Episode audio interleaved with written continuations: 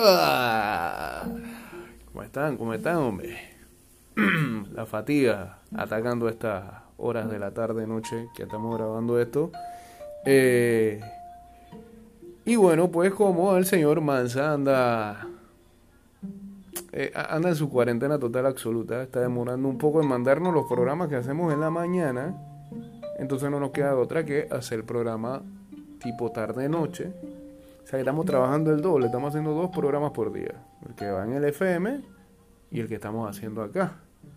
Hasta que Manza nos mande lo que hacemos en el FM y así estamos un poquito más relax. Sí, porque ahora hay que buscar más contenido para no pisar un programa. O sea, lo que dijimos ayer en el programa de la tarde-noche, que está ya habilitado en Apple Podcasts, en Spotify y en Anchor.fm, ni, ni repetimos los temas esta mañana. Si acaso un poquito de fútbol. Pero los otros temas no. Lo que pasó en el Capitolio estábamos en vivo. Prácticamente cuando ocurrió todo. Eh, esperando que eh, le esté yendo muy bien y que, sobre todo, bueno, el día que escuchen este programa, este, estén relajados totalmente. Arrancamos este ida y vuelta versión digital, tipo podcast y repasaremos lo mejor que ha ocurrido en el día de hoy, lo mejor y lo peor también, porque hay muchas notas negativas. Eh, mientras estaba grabando esto, alguien me estaba escribiendo y me estaba recomendando que por favor le metiera con todo a la temporada número 3 de Cobra Kai. Eh, hay mucha gente que le está metiendo, creo que, creo que si no es, si no es el 1, es el 2 de lo que la gente está viendo ahora mismo en el top 10 eh, de Netflix versión Panamá. Ese top ten que eh, a veces muestra los gustos que tenemos. Malo. Pero no, está bien, está bien. Tengo pendiente, tengo pendiente Cobra Kai. Que yo lo empecé viendo en YouTube cuando eh, formaba parte de la plataforma de YouTube Originals. Eh, que en ese momento YouTube como que quería competir a Netflix. y no, no, no pasó nada ahí. Em, y bueno, Cobra Kai terminó mudándose a Netflix eh, con, los, con las dos temporadas que había lanzado en YouTube. Y ahora este, estrenaron esta tercera. Me imagino que ahora con más plata, con más budget, siendo Netflix una empresa... Bueno, no es que YouTube no sea una empresa robusta. Lo que pasa es que Netflix este, eh, tiene quizás más dinero en cuanto a este tipo de productos. Ey, sí, loco, Netflix debe tener más dinero que YouTube no sé, no, no, no me he puesto eso en la lista de empresas eh, que más valen según la revista Forbes, pero uno se imagina que es así, ¿no? Porque al final del día eso es lo que se dedican y bueno, pues por eso que tienen tanta plata. Eh, pero sí tengo pendiente de eso. Tengo, tengo incluso pendiente hasta The Crown. No sé, la quiero ver, pues, a ver qué es lo que es. Porque en este momento estoy viendo Misterio sin resolver y todavía no termino los capítulos. Me faltan como tres capítulos para terminar la segunda temporada. Y encima de eso, esta y lo dije en el programa también, que me, que me iba a avivar y lo primero que iba a hacer apenas salía de la radio era ponerme a ver Rock and Roll Cowboys. Lo tenía pendiente, se me había olvidado de que eso estrenaba el miércoles, porque si no, ahí mismo me lo digería. Eh, es como una hora 20 minutos el documental o lo que ahora le dicen el rockumental porque se está convirtiendo en un género el documental de rock and roll. Em, y este tiene que ver con eh, los ratones paranoicos. Así que el que se virrió eh, ya rompan todo pues pueden fácilmente ver el rock and roll cowboys que, tiene con los ratones paranoicos, yo le digo algo, desde el punto de vista estético, periodístico y de la manera en cómo está contado, es mucho mejor que rompan todo. Pero bueno, quizás esa es una opinión que no va a ser tan popular porque Ratones Paranoicos eh, no es una banda ampliamente conocida aquí. Uno se acuerda de ellos porque formaban parte, su canción de Vicio, Vicio, formaba parte de la apertura de Videomatch cuando en la década del 90 Match estaba pegado. Pero más, allá de eso, sus canciones no fueron tan conocidas como otras bandas de rock en español. Eh, además de que ellos siempre, sea, eh, y nunca lo negaron y no lo niegan en el documental. Ellos eran prácticamente como la versión en español de los Rolling Stones. Eh, y creo que la vida que llevaban era muy parecida a la que llevaban los Stones. Tanto así que compartieron incluso este productor. Eh, está bien, está bien contada, está buenísima. No hay censura de nada. Todo lo que uno puede creer que, que, que tiene el historial de una banda de rock, lo muestran. Eh, está bueno, está bueno, está bueno, en verdad. Eh, y, ya les digo, eh, dura como una hora veinte. Em, y después de eso, después que escuchas eso, tú de una vez saltas de Spotify y comienzas a buscar música de, los ratones paranoicos. pero ya, ya está disponible en Netflix y la y para la gente que le gusta la música, eh, chequénselo. y para la gente que no virra tanto el rock and roll, igual, chequénselo para que vean cómo, cómo, ¿Cómo pareciera en algún momento que las cosas le salen tan fácil a esta gente y se meten en problemas eh, de la nada? Pues porque, es así, parece, parece ser que la vida del artista está ligada mucho a ese estereotipo, sobre todo en el rock and roll, de las drogas, el sexo, el rock and roll. Eh, que, suena como un cliché de hace muchos años, pero que pareciera ser, o por lo menos en esos tiempos parecía ser el camino, ¿no? Em, y la redención después. En algunos, en algunos otros casos no hay redención. Aquí sí hay redención, pero este, eh, quizás la menos esperada de todas. La menos esperada de todas. Hacia dónde se convierte. Ya no les voy a decir más nada. Porque después caigo en spoiler y demás, pero bueno, ni, ni tanto. Si seguían antes de esto, eh, por ahí seguían antes de esto la historia de los ratones paranoicos, pues, pues no es spoiler, pero pero está cool, está cool, está cool. Rock and Roll Cowboys ya disponible en Netflix. Por otro lado, por otro lado, eh, bueno, ayer el programa prácticamente el que, el que grabamos, lo arrancábamos con todo lo que estaba pasando en Estados Unidos, en Washington DC, en el Capitolio, eh, con respecto a, los actos vandálicos de los, los Trump supporters, la gente que apoya a Donald Trump y en el momento eh, nos estábamos prácticamente desayunando cuando lo estábamos grabando el hecho de que una mujer había, había sido declarada muerta en los incidentes. Eh, ya, ya incluso han dicho el nombre de ella, se llama Ashley Babbitt. Em, y era una de los cientos de partidarios de Trump que estaban protestando y que participaron en el asalto del Capitolio el miércoles. Incluso eh, hay algunas cuentas de Twitter que vi que publicaron eh, lo que fue lamentablemente eh, el incidente, el hecho en donde Babbitt pierde la vida. Eh, ella intentaba prácticamente saltar de un vidrio que habían roto e introducirse en una de las oficinas y la guardia que estaba custodiando el Capitolio no dudó en un segundo en, en dispararle e incluso ya se abrió una investigación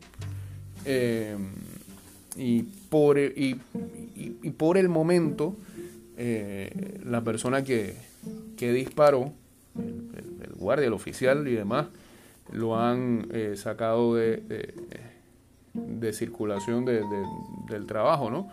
Mientras este, la investigación termina. Pero eh, en un escrito que tengo acá, se habla acerca de los diferentes grupos radicales de derecha que estuvieron participando de todo este rally eh, eh, cerca del Capitolio el día de ayer, eh, mientras se estaba tratando de llevar a cabo la certificación o la sesión legislativa de, lo que era el triunfo de Joe Biden en las elecciones de noviembre. Em, y por lo menos aquí se detallaba cada uno de esos grupos y algunos de los personajes que forman parte de esos grupos eh, que fueron muy populares y, virales ayer en, las diversas imágenes que se, eh, que se compartían en redes sociales. Eh, incluso Ashley Babbitt, quien, quien, fue la que falleció, ella había sido veterana de guerra y su cuenta de Twitter tenía algunas imágenes en donde, por ejemplo, eh, Babbitt conducía un auto mientras gritaba contra los demócratas, ustedes se niegan a elegir América por sobre su estúpido partido político. Estoy cansada de esto, criticándolos por sus propuestas migratorias. Em, también eh, eh, hay ah, algunas... Ah, sí, ella dio una respuesta eh, un día antes del asalto la ex militar de 35 años escribió, nada nos detendrá, ellos pueden intentarlo e intentarlo e intentarlo, pero la tormenta está aquí y está descendiendo en DC en menos de 24 horas de la oscuridad a la luz. porque le hacía un reply a un Twitter que decía que muchos vuelos dentro de DC estaban siendo cancelados y no era por eh, el clima, el mundo entero está corrupto y entonces ella respondía lo que acabamos de mencionar. Eh, también eh, se identificó a este hombre que salía con los cachos y, la bandera de los Estados Unidos pintada en su cara, Jay Angeli. Dicen que eh, forma parte de la teoría de la conspiración QAnon, que precisamente Babbitt formaba parte también de, este grupo de, de, teoría de conspiración llamado QAnon y él mismo se hace llamar, eh, Jake Angeli, el Juanón Chamán. Eh, su presencia en las redes sociales lo muestra asistiendo a múltiples eventos de Quanon, una teoría de la conspiración según la cual el principal adversario del presidente Donald Trump es un estado profundo controlado en secreto por una élite que practica la pedofilia y el satanismo. Dios. Em, su página personal de Facebook está llena de imágenes y memes relacionados con todo tipo de ideas extremas y teorías conspirativas. También dicen que otro de los grupos que eh, estaba o que se vieron eh, vistos en el asalto al Capitolio eh, es un grupo conformado por miembros de colectivo de extrema derecha llamada Proud Boys, una organización fundada en 2016, anti-inmigrante y totalmente masculina. uno de sus miembros, Nick Oakes, tuiteó un selfie dentro del Capitolio diciendo Hola desde la capital. También filmó una transmisión en vivo desde el interior del Congreso. En el perfil que tiene Ox en la aplicación de mensajería Telegram, pues a otra dice que se toman Telegram, está muy popular entre la derecha, dicen.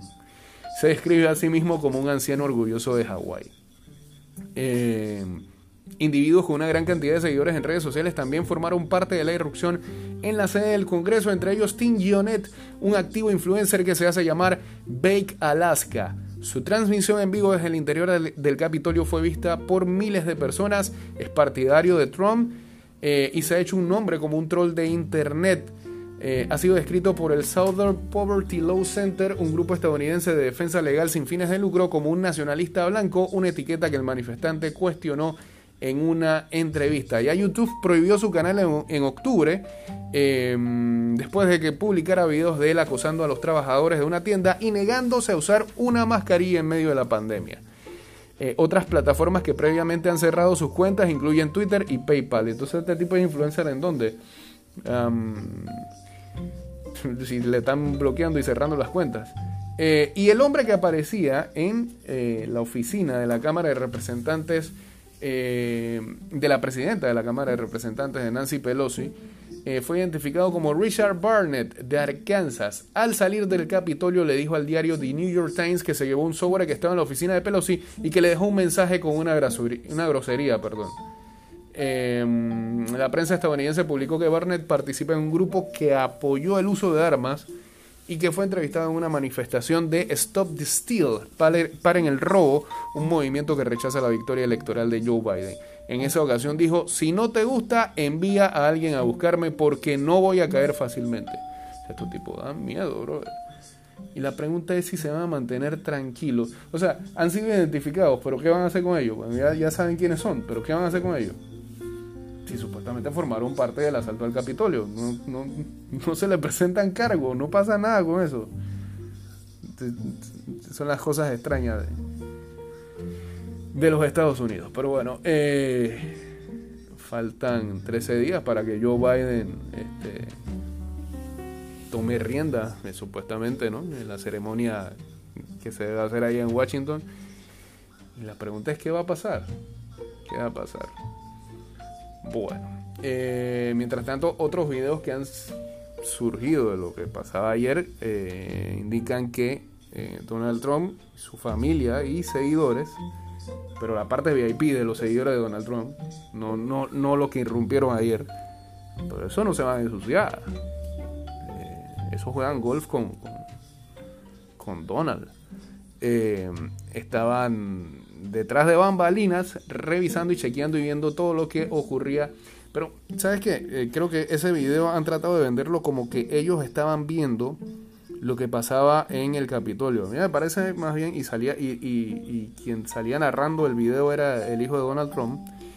Eh, me parece que lo que ellos estaban viendo era, era lo del rally, la gente reagrupada antes de que comenzara el bochorno. Lo quieren vender de otra forma, me parece también. Ahí como que... Igual, eh, son, son unos impresentables, pero eh, hay que decir las cosas como son.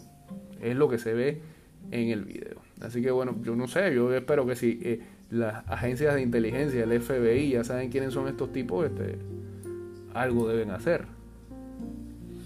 Pero bueno, veremos qué sigue pasando en dicho país, que se jactaban de tantas cosas y acaban de vivir un episodio muy parecido cuidado que, lo de ayer fue peor que algunas cosas típicas que vemos del lado de acá.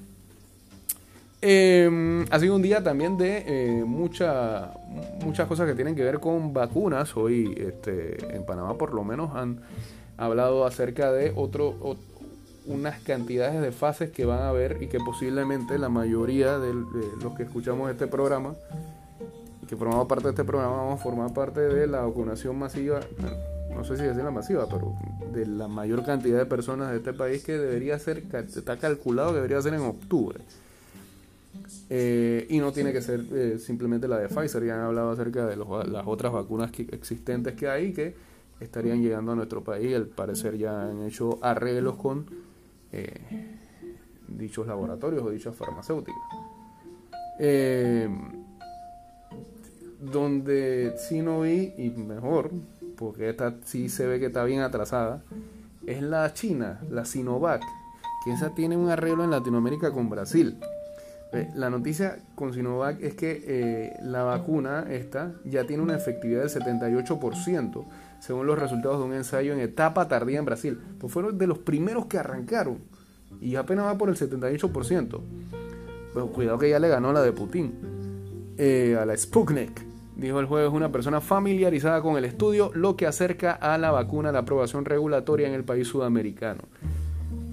Los resultados se producen después de que investigadores turcos indicaron en diciembre que la vacuna mostró una eficacia del 91 y ahora baja a 78. Brasil e Indonesia, que tienen la mayor cantidad de casos de COVID en... ¿ah? ah. Brasil e Indonesia, que tienen la mayor cantidad de casos de COVID en América Latina y el sudeste asiático, respectivamente, se están preparando para comenzar a usar este mes la vacuna llamada CoronaVac. Aunque la eficacia de CoronaVac es inferior a la tasa de éxito de más del 90% de las vacunas de Moderna o Pfizer y su socio BioNTech, es más fácil de transportar y se puede almacenar a temperaturas normales de refrigerador. Así que aquí mismo cooler pueden usar. De costa menos, uno pensará, ¿no?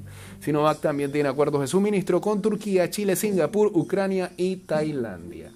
Eh, digamos que la Sinovac sería como la cerveza cristal de eh, las vacunas. Pésimo chiste. Bien. Eh, ¿Qué más tenemos acá? Déjenme ver. este programa va a ser un poquito más largo que el de ayer, por lo visto. se crearon una app para denunciar parkings clandestinos. Wow. Ya saben, pues, ya pueden sapear de manera más digital, ¿ah? más moderna. Ahí en eso. 4.135 casos para el día de hoy y lamentablemente 38 eh, personas fallecidas. El total son 4.321 personas. y bueno, eh, eh, las cifras de UCI que siguen, que siguen preocupando un poco, ¿no? Lo que vamos a buscar aquí es lo de eh, lo que ha pasado hoy en el fútbol internacional. Hoy el mayor movimiento que había era de eh, partidos de Copa del Rey, en donde el ah, Girona de Edgar Joel Bárcenas, que entró al minuto 90, le ganó al Lugo de el Puma Rodríguez, pero está lesionado todavía, 2 a 1 en tiempo extra. Mientras tanto, eh, avanzó el Cádiz en penales, avanzó el Peña Deportiva, eliminó el Sabadell en penales. Sporting Gijón avanzó, avanzó el Valencia que volvió al Yeclano 4-1. Eh, el Alcoyano derrotó al Huesca 2-1 y Eibar, que iba ganando 3-0, eh, le dio la vuelta al marcador, eh, la, jugaba con las Rosas, ganaba 3 a 0 y en el segundo tiempo las Rosas le metió 3 goles. Se tuvieron que ir a tiempo detrás, pero bueno, en el tiempo detrás ya Eibar pudo anotar el gol que al final le da la clasificación. Y lo otro es que hoy se jugaba Coquimbo Unido, Defensa y Justicia, eh, la segunda llave de las semifinales de la Copa Sudamericana, pero eh, han habido varios casos de COVID en el equipo argentino y eh, las autoridades sanitarias de Chile decidieron suspender el encuentro y parece que el partido se jugaría la otra semana en Paraguay, en un estadio neutro eh, porque las autoridades sanitarias de Chile no permitieron entonces que Defensa y Justicia jugara en ese país. Así que se suspende ese encuentro del día de hoy. Lo otro es que han surgido varias noticias que tienen que ver con nuestro fútbol. Eh, muchos movimientos en la LPF, sobre todo universitario, que anunció la contratación del portero José Guerra, que todos lo recordamos con el CAI acaba de salir campeón. Y eh, también eh, anunciaron a Guayoyo, el mejor sobrenombre de la LPF y el mejor meme de la LPF. La temporada pasada estaba con Plaza Amador, nada más duró los meses que duró el torneo y ahora va a estar con Universitario. Eh, y, y, se prevé también, es lo que dice la cuenta Universitario, que eh, pronto el equipo o para el próximo torneo el equipo esté utilizando el nuevo estadio que hace rato venían armando por ahí. Em, así que bueno, eh, ojalá así sea. Em, y Yair Katui también, también eh, regresa a Universitario después de haber estado en San Francisco. También vimos por ahí que Kevin Melgar regresa a la Alianza, al arco de la Alianza. Así que movimientos que se dan en este mercado de solazo de la Liga Panameña de Fútbol. Eh, hoy la gran noticia en el béisbol de las grandes ligas es la llegada de Francisco Lindor y de Carlos Carrasco en un trade a los Mets de Nueva York que con su nuevo dueño este, comenzaron a derrochar dinero. En ese cambio em, se fueron a Cleveland, a Met Rosario y Andrés Jiménez cuidadito ahí que eh, a futuro si Lindor no, no, no liga en los Mets, eh, son los indios los que terminaron riéndose en este cambio. Pero lo otro que se menciona en las últimas horas es que otro jugador superestrella podría estar llegando a los Mets de Nueva York y ese sería George Springer, eh, el que tiene algo de raíces panameñas. podría estar llegando a los Mets de Nueva York.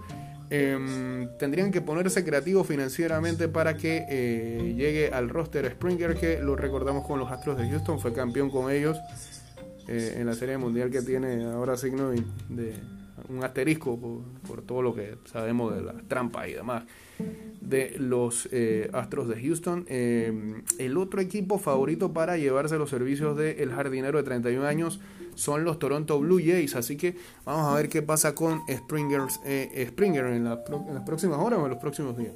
Sabremos entonces qué va a ocurrir ahí.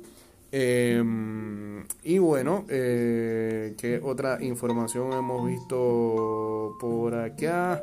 ah, que los Dodgers tienen interés en el cerrador de los padres de San Diego, Kirby Yates.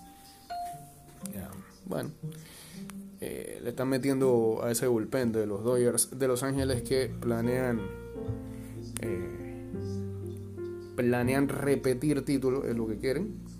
A ver si lo logran. Em, en estos momentos eh, hay acción de los panameños en em, lo que es el béisbol invernal dominicano. el equipo de los Toros del Este, donde lanza, hoy abrió el día de hoy Pablo Espino, está en estos momentos ganando, mientras estamos grabando el programa, está ganando 3 a 0, tercera entrada, ya veremos si se lleva la victoria. Y también hoy lanzaba Andy Otero por las estrellas orientales, además en, las, en el equipo de las Águilas. Ah, bueno, en las estrellas orientales también hoy habría o, estaba en la receptoría eh, Betancourt, también acción de Edmundo Sosa y de Johan Camargo con las Águilas, así que la mayoría de los panameños viendo acción allá en las etapas finales del béisbol dominicano. Em, y, y, y, por aquí, ¿qué más? Oye, hay un video que, que salió, pero me imagino que ese, ese evento fue el día de ayer. Sí, ayer que era miércoles eh, había evento de AEW, la otra... Eh, la otra compañía de lucha libre grande en los Estados Unidos, en el que ya metieron a Snoop Dogg en la vuelta, porque creo que va a ser narrador de alguna de las peleas. No sé si se está metiendo plata también ahí.